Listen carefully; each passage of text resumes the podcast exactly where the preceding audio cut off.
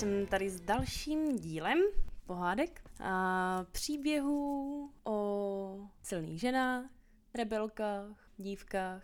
Další je Amelie Earhart. Byla to letkyně a žila ve Spojených státech v letech 1897 až 1937.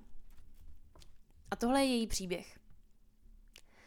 Byla jednou jedna dívka jménem Amélie, která si našetřila peníze na vlastní žluté letadlo. Pojmenovala je Kanárek. Uplynulo několik let a Amélie jako první žena na světě sama přeletěla Atlantik. Let to byl moc nebezpečný.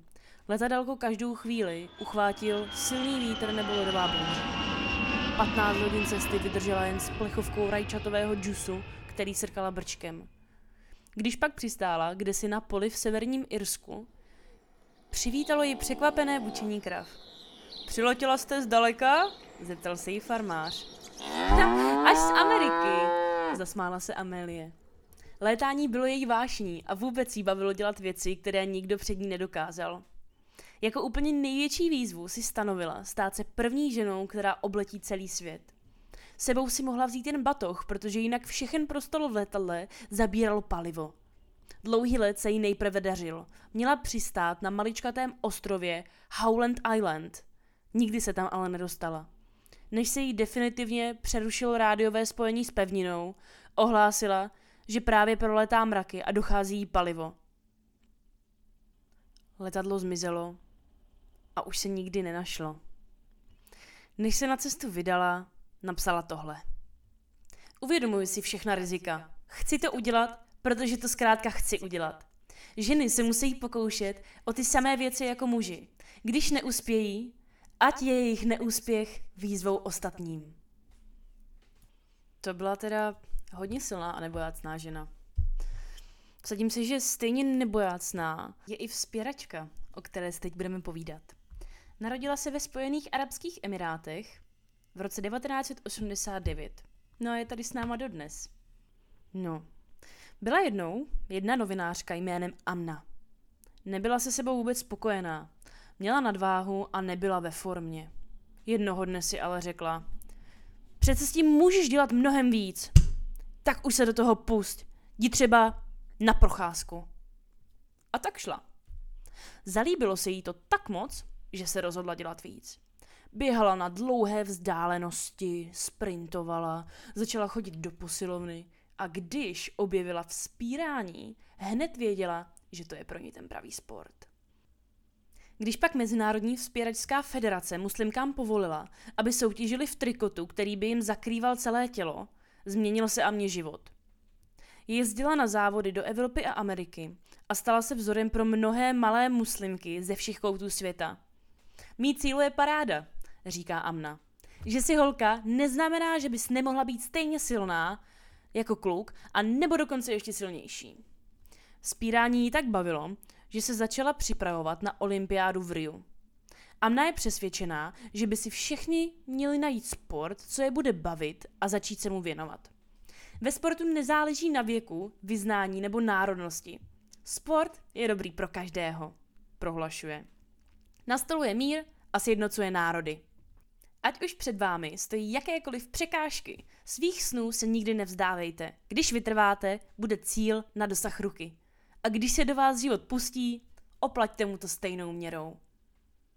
Jo, ta byla teda dobrá. Já jsem si vždycky říkala, že bych se chtěla naučit vzpírat a mít pořádnou sílu, ale vždycky jsem bývala hrozně líná.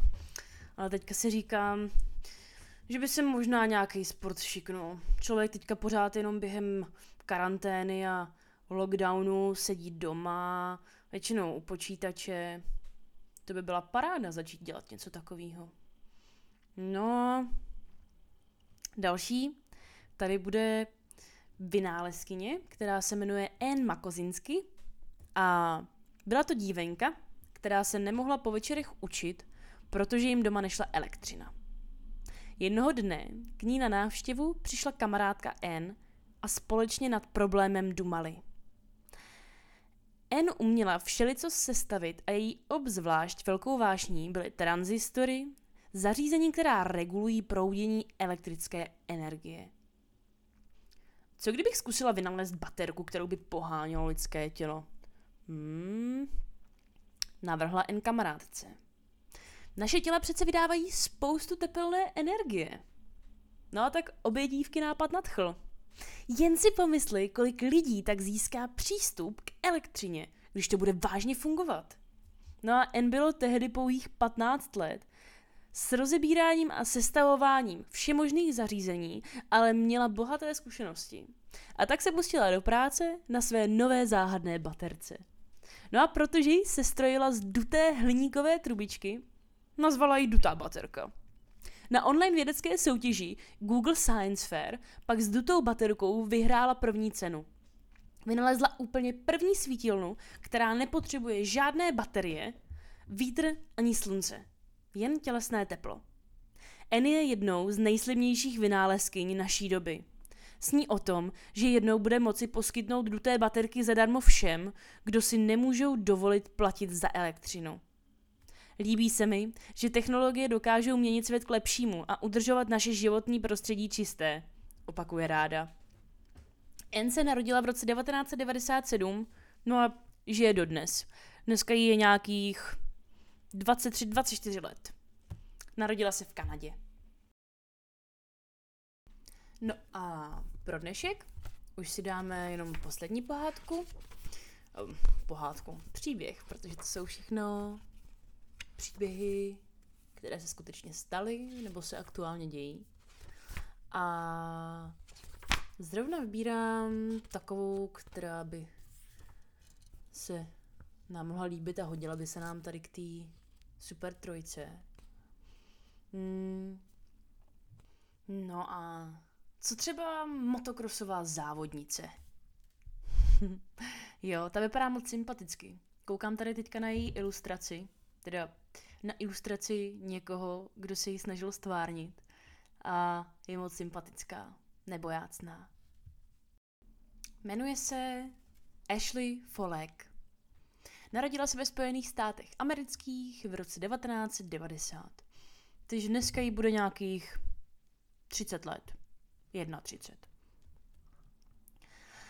Malá holčička jménem Ashley si jednou hrála v kuchyni, když v tom ze stolu se strašlivým rámusem spadlo několik pánviček.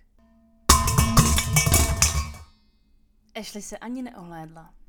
Rodiče se rozhodli, že jí nechají vyšetřit sluch. Výsledky jim prozradili, že jejich dcera je neslyšící. Naučili se tedy znakový jazyk a poslali Ashley na tábor s ostatními neslyšícími dětmi, aby se od nich něco přiučila a vybudovala si sebevědomí. Tatínek s dědečkem měli oba vášení pro motocykly a ke třetím narozeninám od nich Ashley dostala dětskou motorku.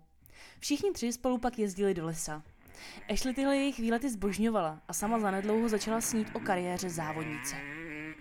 Většinou ji od toho ale odrazovali. Sluch je pro motocross nezbytný Ashley. Podle zvuku motoru poznáš, kdy přiřadit a taky potřebuje slyšet, kde zrovna jsou ostatní závodníci. Ashley však poznala, kdy přeřadit podle toho, jak motor vibruje. Koutkem oka pak sledovala stíny, aby věděla, jestli se k ní někdo neblíží.